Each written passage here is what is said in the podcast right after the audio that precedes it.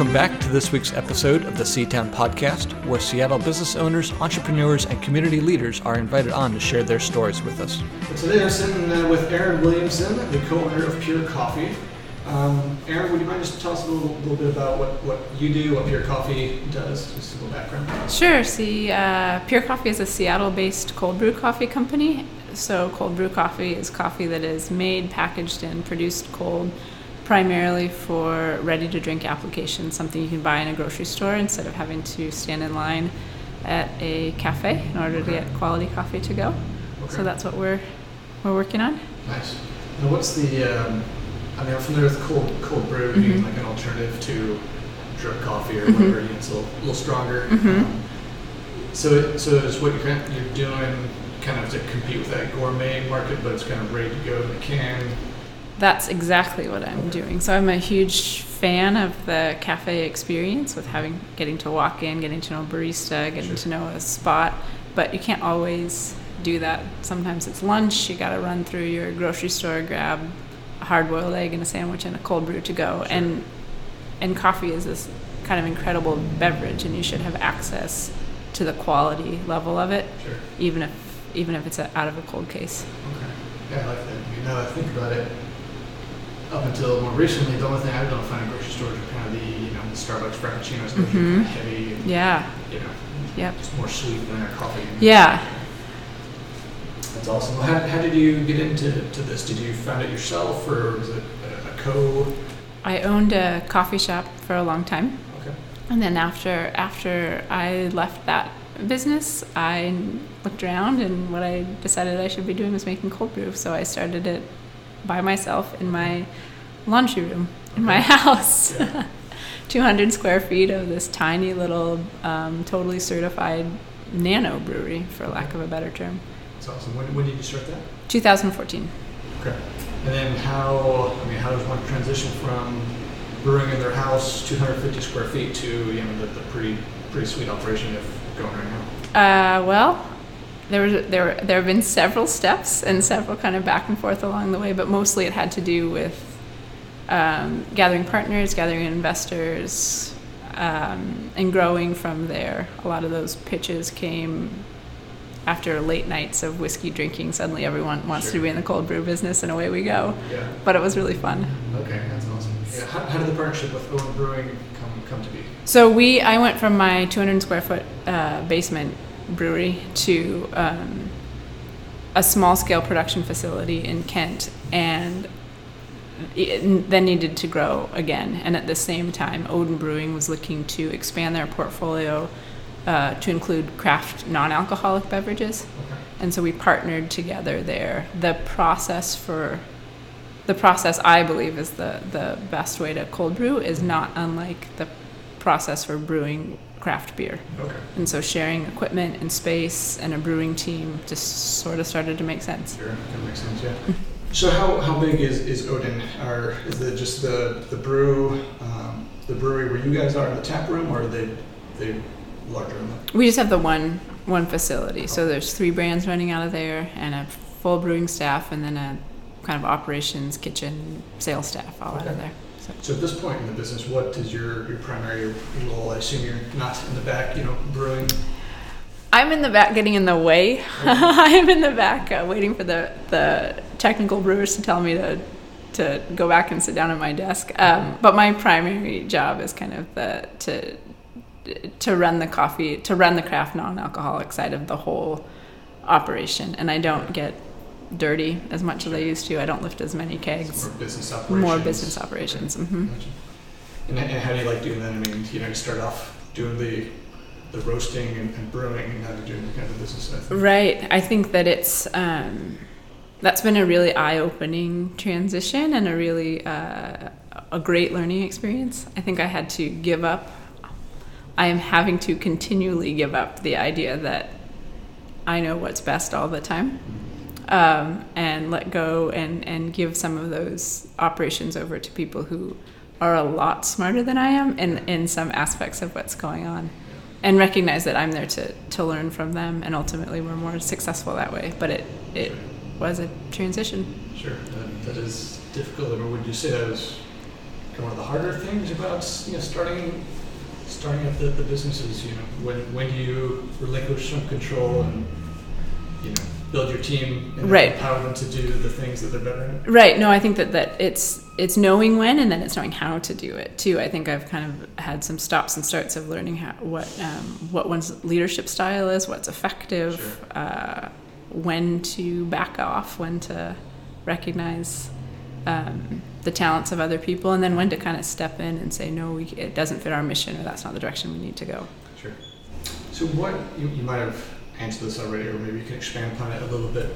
But uh, you know that transition from being you know a, a you're a barista, Mhm. right, working in a coffee shop, uh, to, to to roasting and brewing yourself. Like what made you decide to want to do that as opposed to do something else in, in the coffee field? Okay. Um, so I owned I owned a coffee shop. Okay. Yeah. I owned a coffee shop. Um, I was definitely behind the counter there a lot, and um, the real answer is I got I got divorced. Suddenly, I had two small kids to take care of, and I looked around at what did I want my life to look like, Sure. and I was really excited about the possibility. I may not have actually been excited about it at the time, but in in retrospect, the possibility that opened up was the opportunity to have to let go of the idea of work life balance Mhm. and just make a life where things kind of fit more or less seamlessly together. Sure. My kids were part of my career. Um, we were all kind of on this rolling train of adventure Yeah. as a family and moving that forward and that was possible in the starting the kind of business that I started in a way that it wouldn't have been um, somewhere where I had to be behind a desk every day. Okay. That, that's that's great. What what do you love most about your business and what it what it looks like today? I think I love the part that I love. The one of the parts that I love most is that I wake up in the morning and I plan out my day, and it never ends where I think it's going to end. Okay. So there's this kind of joy and unexpected um, discovery every day. Okay. So you kind of like that fluidity of Absolutely, absolutely. I think it's kind of the double-edged sword. Like I love that, but it's also a thorn in my side. You know, like. right, right, right. That's tough. Yeah.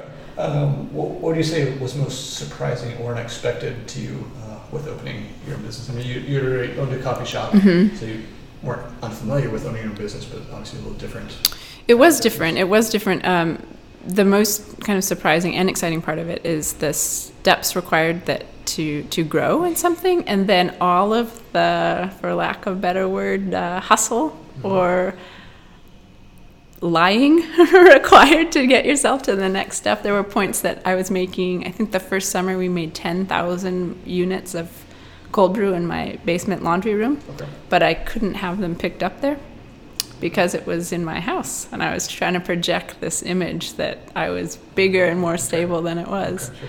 Um, so it's lying is probably not the right right word, but the the Project a certain Y- image. right right how how are you projecting an image? What is the image that you need to project?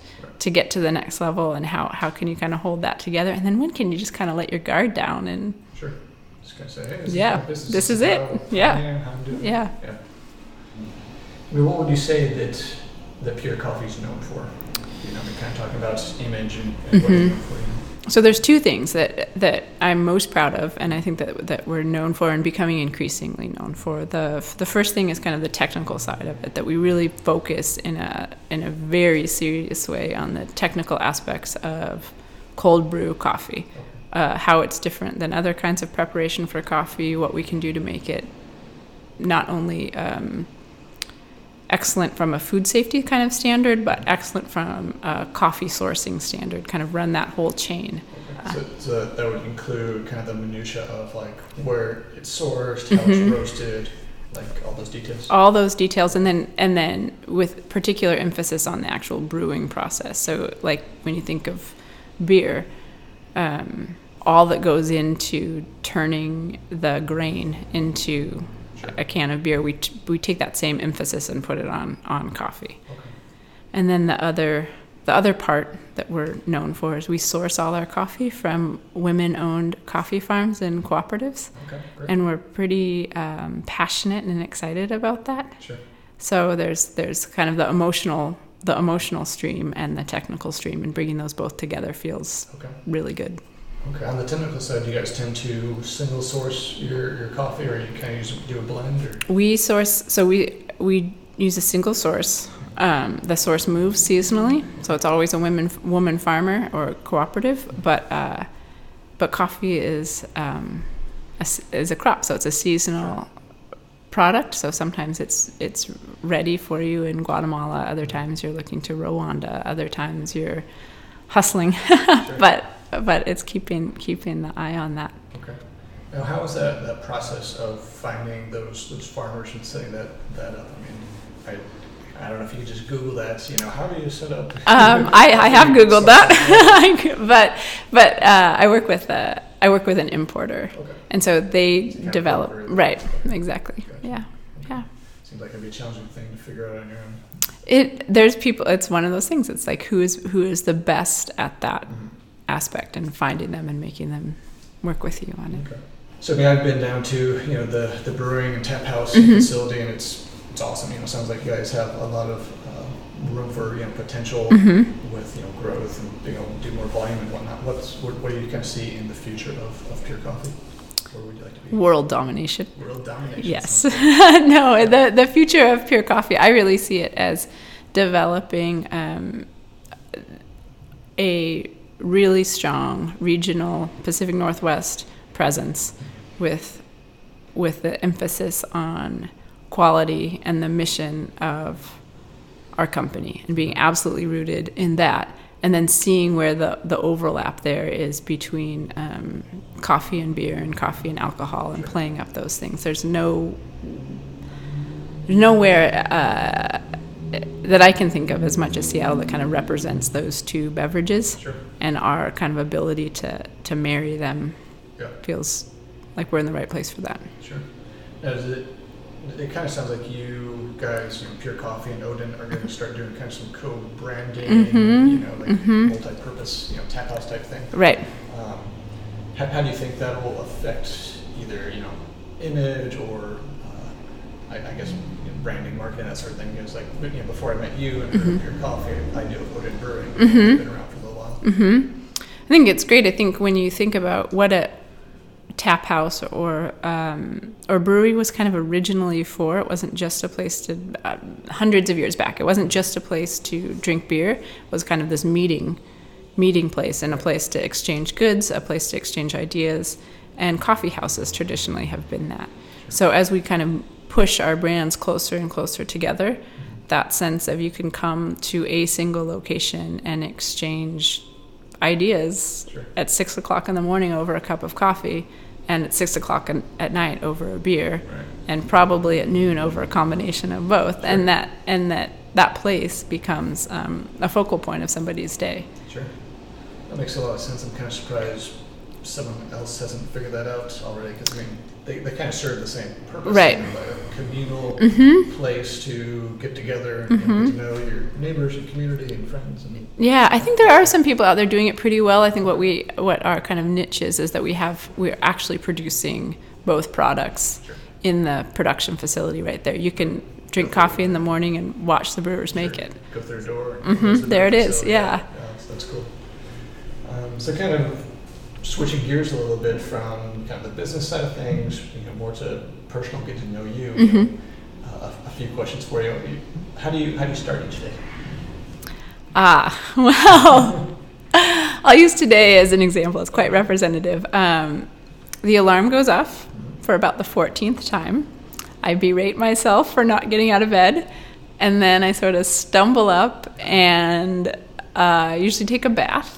And I either read or write poetry in the bath. And then all of a sudden I notice that the water is cold and I'm 20 minutes behind schedule. I leap out of the bath and I find my kids who are both still completely asleep. Yeah.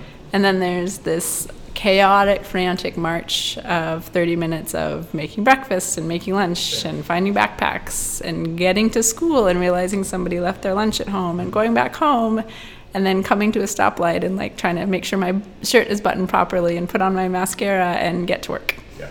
So that's what it's like. Okay, so it's not, so it's, you're pretty, your, your typical parenting of small kids day. It that's Yeah. that's it. That's it. it's not uh, yeah, it's not um it's not boring. Sure. I do not have boring mornings. Yes, very exciting. Yes. Uh, what, what would you consider your greatest strength to be? Curiosity. I firmly believe that all of us as humans have the capacity to learn at anything or learn about anything, not to become an expert in in a particular subject, but to open ourselves up to the possibility of learning about something and then it drives you down these like kind of thrilling paths. Sure. So How would you say that curiosity is kind of driven the business you're in now? Um, I'm an autodidact. Like I, I read um, see I, I read about it i googled it but i read about everything and, Okay. and try to t- absorb all that information and sort it and figure out how to y- use it in this um, often in a trial and error process Okay. but uh, definitely think that we can kind of fuel our own growth through knowledge Okay. So that, that word you used, Mhm. what does that mean? means self-taught Self-taught. Okay. What, what was it again? autodidact Autodidact. Okay. Mhm. Interesting. What is one habit that you wish you had?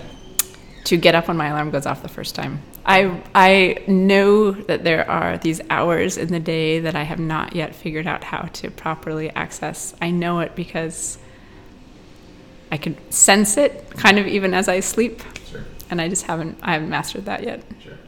Well, it'd be boring if you mastered it. Right. right.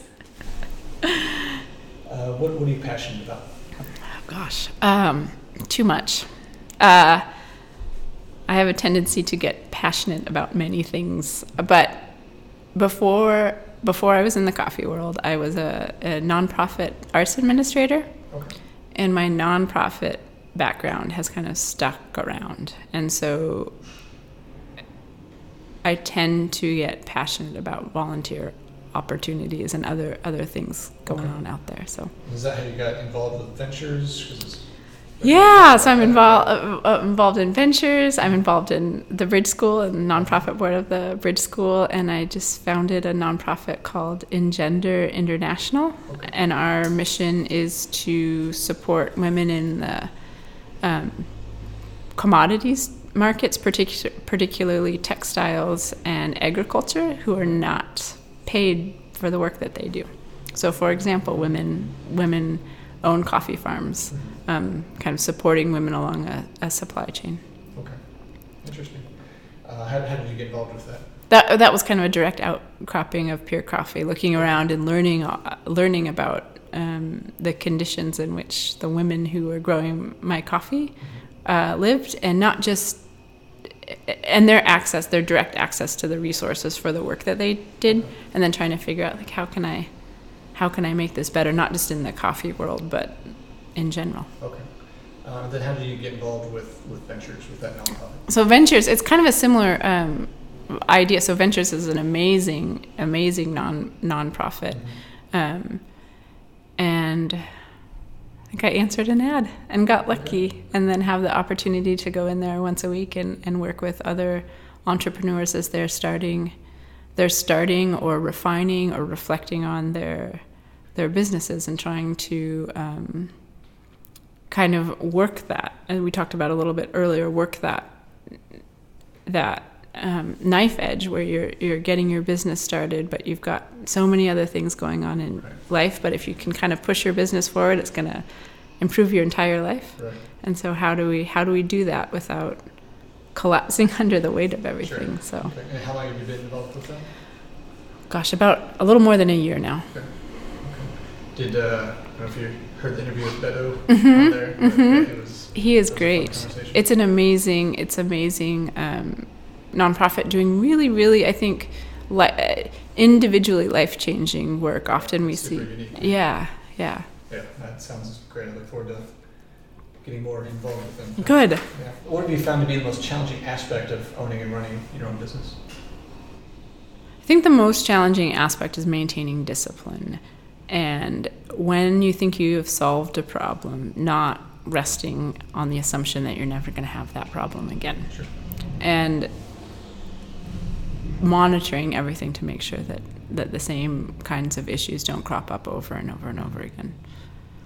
The, the kind of issues you, you guys have had, has it uh, been more like on the technical operations side, or Mhm. like, I mean, obviously you guys have employees and stuff, so there's always, you know, managing people. There's that sort of managing people. I for me for me the big one that jumps out is that we about a year ago had a product recall, Okay, well, which was I would uh, harrowing, devastating, Sure, Um, but it was a direct result of sort of on and I own the company it was on me a lack of discipline and so making sure kind of every aspect along the way um, is is in line without without then like losing the opportunity to chase new projects Was, what was the impact of that? I'd imagine that would set you back financially. set us back financially. It um, it we had to kind of really stop and reflect on what we were trying to do, whether it was what we were trying to do was possible. Uh, I had to I had to have some pretty challenging negotiations, which is not something I'm comfortable usually doing. Um, so it was this this time to really stretch and grow, but in the middle of it, I didn't I didn't see it as that. Sure, yeah. The middle of it's never fun. No, no. All right, I'm done. Yeah, yes, yes. Uh, what would you say you, you, you learned from that? You know, how did it, it help help you grow and help the company? Oh, uh, it, it, I think uh, the thing I learned is that in the middle of that, don't don't think about the end or the next step. Think about what you have to do um, at that time. Sure. And then the larger lesson is anytime, anytime there's a there's a pro- problem or something that needs to be improved, instead of always thinking of it like this devastating, earth-shattering, life-ending moment, make it a puzzle, and then try to fit the puzzle pieces in to put your picture back together. Okay, I like that. So, kind of in the, in the next section of the interview, uh, kind of the lightning round, kind of quick questions, quick, Okay. quick answers. Um, in the past, what was holding you back from becoming the entrepreneur that you are today? I didn't know I was one.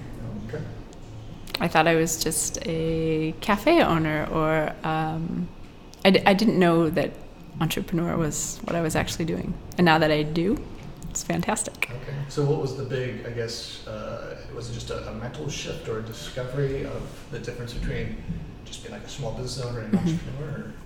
I think it was the the it was researching and reading about what it actually m- meant to be that, and that that there is this uh, opening yourself up to the cre- what the creativity behind that means, Okay. and then accepting it and running with it. Okay.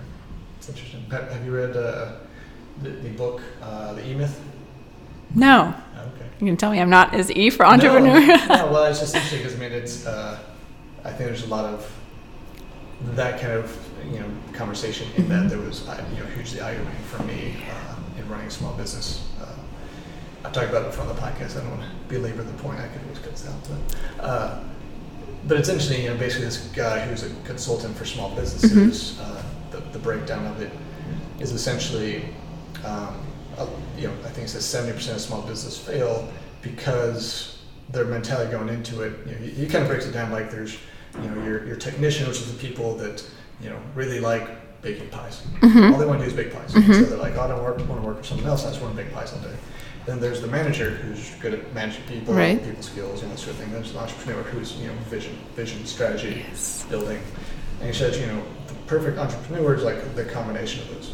But 70% of people start businesses are the technician. They don't want to run a business. They want to own a business. Like that's not their wheelhouse, and they don't want anything to do with it. Right. Uh, so they get frustrated because they, all they want to do is big pies. Why can't I just bake pies? you know. That but, makes sense. You know, and, and it's, it was very eye opening because it, it kind of helps you see, okay, well, you know, these are, are my strengths or where I need to grow or where Mhm. I'm naturally geared towards, and you know, see your weaknesses. So it helps you kind of realign. Like, well, if I'm not very strong here, I need to get a team that that balances that out and you know can flush out that side of the business. Otherwise, you can be I like that. yeah, it's pretty. It's like easy to that. read, too, I, I love it. It's been hugely influential in Okay. my mentality towards business. But, Okay. yeah. What's the best advice you've ever received? Oh, I could draw it, but I will try to. I will try to speak it instead. Okay. So when in business, um, think about the, the wave that you're riding as a sine curve instead of a triangle curve. And so from the so you're, you've got peaks and valleys, right? Peaks and valleys during your day, peaks and valleys during your your fiscal year, peaks and valleys like during any cycle. And on a sine curve, from the top of your peak, you can see the next valley, but you can also see a series of peaks. Sure. And from the bottom of your valley, you can also see your way back to the next peak, as opposed to a triangle curve where the, the ups and downs are so steep that you can't see your way out. Okay. And it was drawn on a piece of paper for me. It made perfect sense. And then it was followed up with the idea that that isn't, um, that's not just a, that's not just a practice of how to run a business, but kind of an, a mental way of approaching your work. Okay. So to kind of keep, keep those, Sure. keep that roller coaster of emotions in check. Okay. Keep your perspective. Mhm. Okay. Um, what is one personal habit that contributes to your success? Smiling. Okay. I it uh, people want to be a part of what you're doing. Um, they want to get involved. Most people are generally sort of fantastic, and uh, I can't. It's my kind of natural face. I Yeah. smile and laugh a lot, and what I've noticed is that people kind of gather around and get involved with Sure. whatever you're doing. Sure. Um, do you have a specific internet resource application you can't live without? The fa- the the internet. Okay. and the fact that it lives in my pocket or in my purse goes back to that idea of not having a work life balance but just having a life where all of the things are kind of intertwined and um, rolling together and so the ability to keep my work in my pocket and not necessarily turn it off Sure. No, that's, a good one. I mean, it's, a lot of people take that for granted. You've got Yeah. the, the world's information right literally at your fingertips. it's great Yeah, it's pretty crazy. Uh, if you could re- recommend just one book to our listeners, what would it be? I would say um, it is Katharine Graham's biography, and she was the publisher of the um, Washington Post during the Watergate era. And what's fascinating about her is she was sort of thrust into this position without training or uh, really being prepared to do it, and thrived at it. And the takeaway from that for me is we often, in work and in life, we find ourselves there so often. We didn't know where we were going to end up, Sure. and there we are. Um, and that sometimes is is a gift and a benefit because you're not going to approach you're not going to approach something in the rote way. You're going to Right. make it your own and make something grow. Sure. Yeah, the big challenge with that is, in, like you mentioned, like in the moment, it doesn't feel like a blessing. Mm-hmm. But you basically by necessity have to act, Right. have to, to have to have to overcome. Right. And then afterwards, you can look back and say, "Oh, that really brought me to where I am." Exactly. necessity." Yeah, Exactly. That's interesting. So, kind of in, in wrapping up, um, maybe you could share with us one piece of parting guidance. one piece of parting guidance, and I've reflected on this, and I uh, the thing I talk to my clients about at Ventures all the time um, is to, as entrepreneurs or business owners, or even as people, we are so wired to reflect on what we're not doing right or what is not going right and make plans to correct those things. Um, and we don't often make business or personal plans that reflect on what is right. And I think we all need to do more of that. Taking this time to deeply reflect on success mm-hmm. and the steps that steps that we're taking to get there and how we want to build on that. And when I talk to um, folks at Ventures about this, I, I really emphasize the idea that you want to do this on a three year cycle. So, as humans, we tend to overestimate what we can do in a year and underestimate what we can do in three years. Sure. And so, if we're building these uh, success reflections and success plans, stretch them out, stretch them out, and, and, and push yourself to get something done, but don't don't limit your amount of time that you have to do it. Sure, I like that. So, if uh, our listeners want to get a hold of you, find Mhm. some some Pier Coffee, check Yes. it out. Uh, visit your tap room. What's, what's the best way to get a hold of you or find find coffee? So coffee is available in uh, Whole Foods in Washington and Oregon, PCCs, uh, Met Market, those kinds of stores around around Seattle. It's on the shelf. You can pick one up. You can come have a coffee or beer with me at the Odin Brewing Tap Room in Tukwila. I am there all the time. Um, and then we check out our website, piercoffee.com. Send me a note. All right, sounds Right. good. I highly recommend people come down to uh, to the tap room. I It's do good too. atmosphere, Yeah, yeah, yeah, Yeah. yeah. It'd be fun. Yeah, for sure. Well, Erin, thanks for joining me today. I appreciate your time. Thank you. This was great. Well, that wraps up this week's episode of the Seatown Podcast. Make sure to check out our guest website, support what they're doing, and show them some love. If you liked what you heard on this podcast, let us know by writing us a very nice five star review on iTunes and subscribing. You can also find out more about me and other projects I'm working on by visiting seatown.com. Today's intro and outro music is courtesy of the Fascination Movement. You can find their albums in the iTunes Store. The Seatown Podcast creator and host is Christian Harris. This has been a Seatown Media production.